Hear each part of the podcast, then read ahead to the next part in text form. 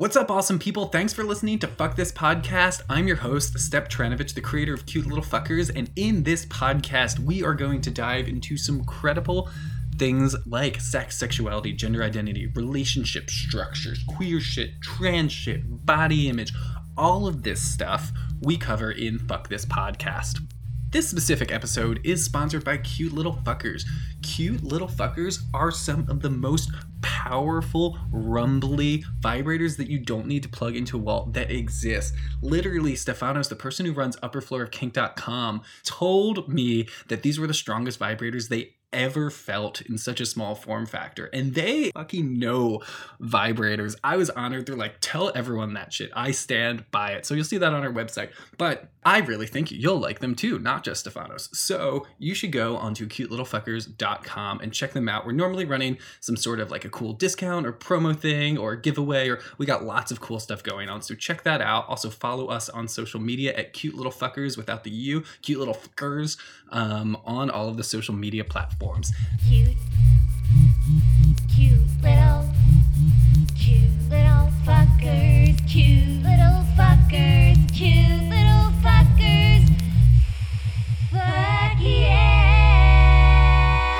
One last thing before we dive into this episode, we are recording this podcast during a global pandemic, which means we don't have access to our studio, our guests don't have access to our studio, we don't have physical access to our guests. We are all just recording this with equipment that we have laying around. But this conversation is great. Don't let any of the wompiness turn you off.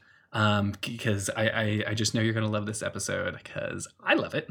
Um, so I guess with that, without further ado, let's dive in. Cute little cute little fuckers, cute little fuckers, cute little fuckers. Fuck yeah! Fuck yeah! let's just like start off giving some people some context. So, for all of those who are listening in and who can't see how we're communicating right now, would you be able to paint a little bit of a picture of what's going on for them? Of course. So, I have a disability called cerebral palsy, which for me means I use a wheelchair and I'm nonverbal. I hire assistants like hmm. Cameron to help me. I communicate using a letter board and a laser pointer attached to my hat. The person I'm talking to just has to voice out loud what I'm spelling. For this podcast, I've pre written my answers for my aide to read out loud, but you will hear me spelling for anything else. Incredible. So, you are uh, a sex ed- educator who focuses specifically on sex and disability. Uh, let's start with the basics. How'd you get into this? Well, as a teenager, I really just wanted some information on sex and disability for my own personal use. I had no plans on becoming a sex educator. However, during my search, I came up completely empty handed. As all disability organizations I reached out to for resources could not give me anything. They even hung up on me sometimes when I would ask about sex and disability resources. What? Yeah. yeah. Um, so it was a lot of trial and error and trying to figure things out myself. And then after that, I decided to write a hand guide called Queers on Wheels, which later turned into me touring the country, giving workshops, and you know, the rest is history. Queers on Wheels has kind of morphed into my current platform, Cripping Up Sex, essentially, which is for all genders and sexualities.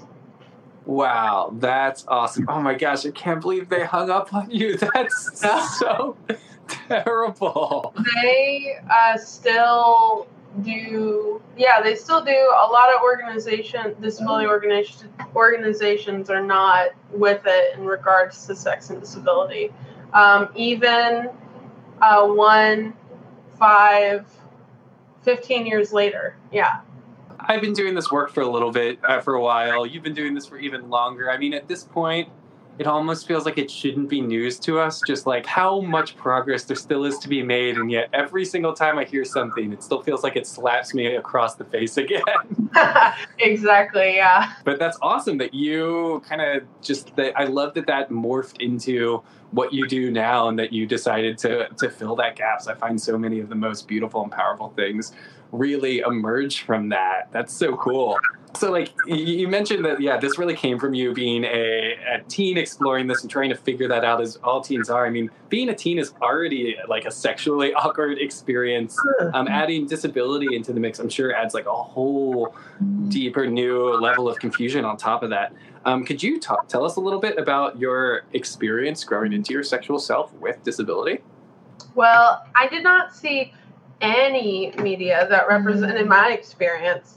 There was no, there wasn't even like a cis straight mm. representation of just mm-hmm. disability and sex mm-hmm. either. So that was like really mm-hmm. hard when you're a teen trying to like look around and find yourself in the world. Yeah, absolutely. As someone who struggles with some other disabilities, um, I didn't struggle with it during my, you know, like coming of sexual age, but more recently, and I was just like, yeah, there's no representation for this. There's just like no info on this. Like, I'm trying to figure out how to use my body in different ways and how that works, and it's just like, Yeah. geez, like we need like just like a so much amplification on this subject. It's so important. Like I feel like a lot of people think disabled people don't even fuck, and that's just like so not true. But that's like what you would think looking at the media out there. Oh yeah, definitely. Um, there is S L I slightly more now than there was like when I was getting started, but it is still like oh my god, like such a long way to go still.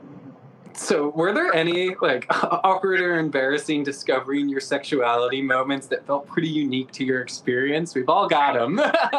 Oh yeah, definitely. Um, when I was first discovering sex toys and masturbation, I was still living at my parents' house, and they both worked from home. So it was tricky trying to navigate doing anything like that discreetly. Um, so I had to wait for the rare moment that they were both gone to even do anything. And there were definitely times when I almost got caught.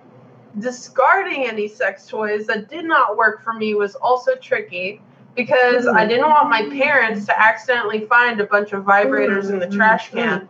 Um, so my mm. aunt and I would go to the local grocery store and dump the sex toys into their outdoor garbage can. oh my gosh, that's amazing. Like so many points to your aid. I love that. Just I could see you all just sneaking into the grocery store and dropping them off. Oh, Yeah. that's so good. Such a such a funny surprise for the um, divers coming in later. You know, getting getting the food that's still good but technically Yeah. past expiration date to find a bunch of vibrators. Yeah, exactly. he uh, he was a really cool aide too. Yeah, for sure. Oh my gosh, so much gratitude to him. That's so good. So you've been doing this for 15 years now, is that correct? Yeah. That's such an epic amount of time. Um, so how has this intersection of sex and disability changed over this 15 years you've been doing this? Well, it has gotten a bit more mainstream, which is definitely awesome. Places like Cosmo Magazine have even done articles on sex and disability. Hell yeah. However, this like as I said earlier, disability organizations still don't really give resources about sex and disability or even really want to talk or acknowledge it, you know. Even when I offer to give workshops or trainings, they often say no or just, you know, don't take me up on it. But there are more awesome people talking about sex and disability than there was 15 years ago. And that alone is definitely amazing. Uh, and you know, the internet's great too. but Yeah. overall, there is still just a long way to go in regards to representation of sex and disability in our current culture. Yeah, that's for sure. You know, I can postulate, but like, I just why?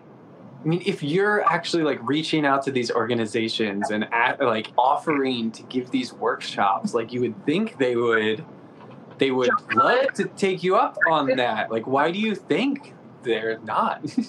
My TH thought is because O organizations, or no, because OW and owning our sexuality gives us power in other areas of our life. Um, it kind of takes away from that idea of the eternal child, the complicit patient kind of like type of disabled person that they want to perpetuate. Um, these organizations want us to be, uh, quote, easy to take care of, you know, and being like owning your sexuality makes it more complicated or gives you more, you know, like more sense of like your power in yourself. Yeah. Oh my gosh, that is even darker than my postulations were. Uh, it's, it's pretty, it's kind of messed up. Yeah. I would think that they would want to do everything they can to give power to to the people, make people feel as like big and embodied as possible. You'd think, but you see that way more coming from actual disabled people, do you know, and disabled right activists. Yeah. Yeah. So then what I'm hearing is that a lot of these organizations aren't actually run or involving by disabled people. It's more Exactly. Yeah.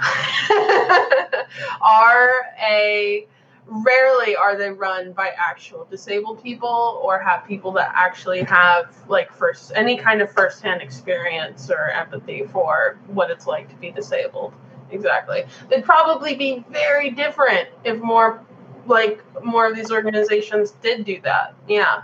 Yeah. Oh, man. Like, everyone out there, like, start touching yourself right now. Fight the power. You know? Like, Yeah, exactly. gosh, that makes it even more important. I mean, yeah, like, body autonomy and our power to pleasure ourselves is so tied into our confidence and our power and our ability to feel like we're fully grounded, fulfilled people that exactly. yeah, when you have unfortunately organizations that are supposed to be helping you that are really trying to pacify you or make you easy, like that's Yeah. and what's interesting is I don't think that's only applicable to this situation. It's Oh, just yeah. I, I feel like you can see those sort of power dynamics in um, organizations all across the world. But it is even more sinister in this situation. It's, uh, especially when you have people like you reaching out to help. Yeah, yeah, exactly. Definitely. All of that. Are, are there any like obviously yourself are there any other like uh, disabled activist groups that like you've worked with um, that are more open to this sort of thing um, not not G R O U P groups, but A N. D. Andrew Gurza uh, is a really good friend and fellow sex and disability advocate. Uh, he is K I kind of the M a male version of what I do. Yeah, like the queer male version where like, you know, um, but he has a really cool podcast called uh, uh, Disability After Dark and, and stuff like that. And he does really great work. that's awesome so you still it still seems to me like you have to just connect with the individuals it's more this yeah like individual really like ground level activism Yeah, um, that's, exactly. that's pushing this, which just makes it all the more inspiring that you're doing this and you've been doing this for so long. Um, yeah. yeah, I mean, over the 15 years of providing such important content, I'm sure you've had like countless heartwarming experiences, uh, the kind where you can like really feel the impact you're making on people's lives. Would you be able to share maybe like uh, a couple of those stories? Absolutely. Um, yeah, so I got the honor of presenting at the National Cerebral Palsy Convention, which was a very cool experience, just like in itself. I'd never been around so many adults with cerebral palsy in my entire life. That's incredible. Everyone came to my workshop and we had a really good discussion. And afterwards, many people in their 40s came up to me and said it was just like the first time anyone had ever talked to them about sex and disability, which was very cool, but also very sad at the same time, of course. Yeah. Um, and a more recent one was just like a cool consultation with parents, uh, with some parents who wanted to help their teen masturbate. It was just, you know, really refreshing to talk to parents who like actually recognize that their disabled teen is also a sexual being and wanted to help them get access to that kind of info. Yeah, so that was really cool. And there's all kinds of little little things. Those are both such incredible stories. I could just imagine how, yeah, that like impact of like so grateful that you could give that to people, but also so mm-hmm. sad. Like I'm just thinking the people in their 40s who have like have never had anyone talk to them about it. It is like Yeah. heartwarming and heartbreaking all at the same time. Exactly. Yeah, definitely. Mm-hmm. Um also mm-hmm. this is not exactly heartwarming, but I had the C H R E wait C H R I? Christmas? No, mm-hmm. C S T oh the Christian Rights Organization mm-hmm. protest one of my workshops, mm-hmm. um, which I think is awesome. I think so too. That is a badge of honor. Yeah. yeah, totally. Yeah, if you guys are out here and know I'm doing the right thing. Oh my gosh, bravo, bravo. That is so good. And that that story of just like the parents um, with the teen recognizing them as sexual beings. I mean, I feel like it must be so hard for parents in general to recognize any child as a sexual being and then w- one where you, you need to be kind of involved in it a little bit and helping them get resources is yeah shout out to any parents who who are dealing with that like that's that's that's that's an awesome thing and eva is a parent is a pro at that yeah. Uh, most uh, most parents don't. Yeah, most parents just don't. Especially with uh, kids with disabilities, you know, they just don't. It's that eternal child thing that gets perpetuated regardless of how independent or intelligent like their kid is, you know, like they still that still gets perpetuated pretty deep and it's really common. Yeah. yeah that's like just inherently is such a toxic dynamic i mean you can just hear the like eternal child like you can't do it on your own and then when you mix that with this like a, eternal child plus sexuality like you can just see how that creates a lot of a lot of unwanted unnecessary uncomfortable tension Yeah, it, it's it really is unnecessary. Um, you just can't emphasize that enough that is unnecessary yeah, exactly. Yeah. putting that out there um, Sure. Yeah, that's so true. Um, we also got a cool question from um, someone in our community that I'd love to ask you as well. Does that sound good? Yeah. Hell yeah. Um, cool. So, this is an anonymous question from our community. We always like to bring in um, one or a couple of these at the end of our, towards the end of our show. So, this individual writes, how do I hit on a disabled person without sounding stupid? In the, in the past, there have been people who caught my eye, but I didn't make any moves for fear, fear of accidentally doing something to offend them. Mm-hmm. I know there's there's thousands of flavors of disability, but any general guidelines, do's and don'ts for flirting with a disabled person? Well, this is a great question. Uh, the, the main thing is just to mm-hmm. flirt with them like you would mm-hmm. anyone else. You don't need to do anything special because they have a disability. When you start chatting, mm-hmm. they might tell you a little more about their disability. And if you have questions, that's totally okay. Just keep it respectful and mm-hmm. appropriate. Do not ask things mm-hmm. like, Can you have sex?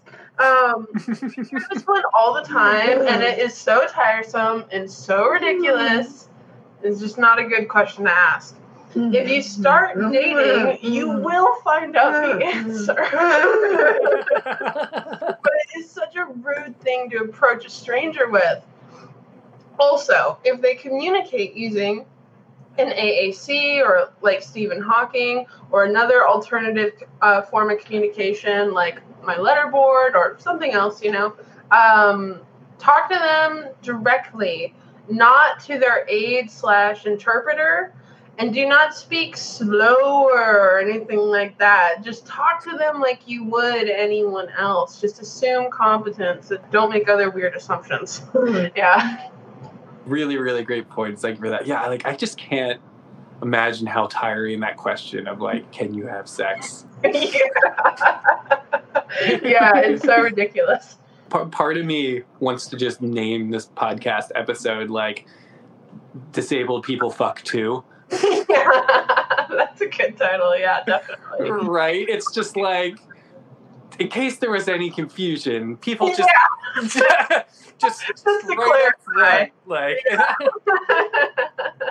exactly. Yeah, for sure. you know. No, it's so weird. People ask that question even when they're not interested in dating that person. Like it could totally just be like a stranger on the street, and they're like, mm, well, "How does that work?" Or like, I uh, have had uh, that happen to me uh, in my W O R in my workshops as well, and yeah, it's a. Hmm.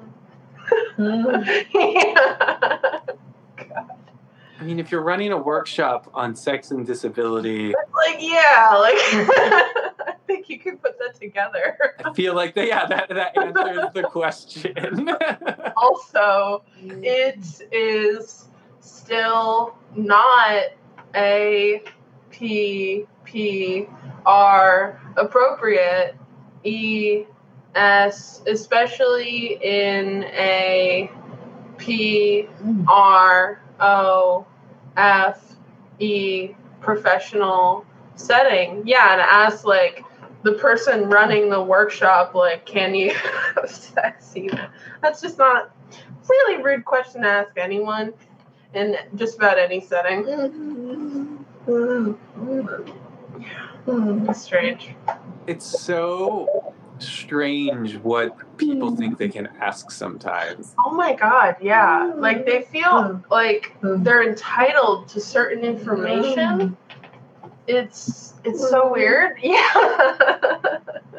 like as if like knowing that this random disabled person they like don't even know has sex is gonna like benefit their day in any way or like gonna help at all or like I don't know like it's not doesn't matter it doesn't affect them unless like you're actually fucking it does not matter yeah, exactly. And you know, if you're, you'll figure that out when you're yeah dating or when you're heading in that direction, right? Yeah, if you like start off the relationship by asking something like that, you're probably not gonna get there. Yeah. That's so real. That's that's so real. And I, I don't know. I'm just obviously sex can look a lot of different ways for all sorts of people, disability or not disability, and you know, and romanticness can look different for all sorts of people, and you know. People need and want love in all sorts of ways, and there's lots of ways to make bodies feel good, and to make minds feel good, and to make people feel good. Exactly. Um, and yeah. I think that's really just the main thing people should keep in mind. And the details are the fun things you get to figure out on the way. Yeah, exactly. Do you, I don't know you think. Do you think that question also kind of comes from like a very like penis and vagina centric like way of thinking about sex, you know? Um, where they're like, oh, well, how do you like fit that in, kind of thing, you know? How does that work, you know? And that's such an arbitrary way of thinking about sex in the first place. That that's um, a T A N another H A N. Hang hang up. Disabled people have to deal with a lot. Um, or p a r particularly heterosexual people or just people that you know date someone of the opposite sex. Um, because very often their bodies might not be able to have that like model of sex, you know, that's been shoved down our throats. Um, so uh, I am, quote, L U lucky uh, because I'm queer. So when you're queer, you're already kind of starting from scratch, you know? But for people who identify as straight or date people of the opposite sex, they still might be stuck in this idea of how sex is supposed to be. Um, so they often find themselves doing things that like don't really work with their body, and then dealing with people who also kind of want to force that model too, or um, feel W or feeling B or just feeling bad that they can't do what their partner or they want to do at all, you know? Yeah, absolutely. I think what you're speaking to is so real and definitely came up for me in like hearing about people, yeah, say like, oh, how do you how do you have sex? There's sex is so much bigger than like the act of like P and V or things like that. And I totally hear you as like a queer person. It seems so obvious to me. yeah, exactly. um, but that's like so important to pinpoint for people who don't have that identity and that experience um, for people who are dealing with kind of more what does it look like to be a more like heterosexual heteronormative person with different body functions and yeah. you know it's it is important to recognize that like that is one one little thing you can do in like the large world of sex yeah, um, exactly. And it's like completely individual and even like with like different partners, it can be just it has to be defined on such an individual level, you know, like at all fucking times. Yeah. Absolutely. Thank you so much for bringing that element. There's so many different ways to have sex. Please explore them. Yeah. out which ones feel great for your body and which ones don't. And that's cool. Yeah. it's totally fine. Exactly. Yeah. Yeah. I mean, if that like straight vanilla stuff works great, but it's like don't let it confine you into like what sex can be for you. Exactly. Mhm, mhm. Especially when that's not working for your body. Yeah. Like don't put your like don't like sex isn't worth like pain and discomfort. It's supposed to be like a good time. Absolutely. This is all so amazing. Thank you so much for just coming on the show and sharing all of this like super amazing experiences and wisdom and thought with us. Um, for people who want to follow along with all the incredible stuff that you're doing, how can they how can they do that? Where should they find you? Oh yeah. Well, the the best place to go is uh, crippingupsexwitheva.com, but you can also follow me on Instagram, Twitter, and Facebook uh, at at crippingupsex. Um, F B. Oh, FB is Cripping Up Sex with Eva, but uh, and yeah, and you know, also have a Patreon stuff if you want to show some support. This is all such good stuff. If you're listening, check it out. It is just like it is it is the right work. Even the even the like Christian protesters recognize it's the right work by by by, by protesting it. That's how you know this is the real deal. Yes. support it learn i've read a bunch of stuff on the site and i and it's just it's all so amazing i'm just seeing it just makes me so much happier for the world knowing that there is that information out there now and that you bring it in such a, a thoughtful and fun way so thanks again for that Thank you. Yeah. Oh, also, there's um, I have pre-recorded workshops and stuff in my shop, um, and I have or and I do L I live classes from time to time. And if anyone's interested, I also have a sex toy review blog where I review the accessibility of different sex toys designs. I including Princess Puppy Puss from Cute Little Fuckers. it's a fun review it's great and i do especially love that, yeah, you focus on that disability angle so that people can figure out exactly what toys can work with their bodies and limitations. Yeah, exactly. A lot of people like to focus on like, oh yeah, this gave me like five orgasms, five. I give it five stars, or kind of thing, you know. But it's definitely way more objective and about the design and meant to be like a buyer guide for disabled people or anyone, you know. It's awesome. You're awesome. Thanks again for being on the show. Thanks so much for having us. Cute, cute, cute, cute, cute.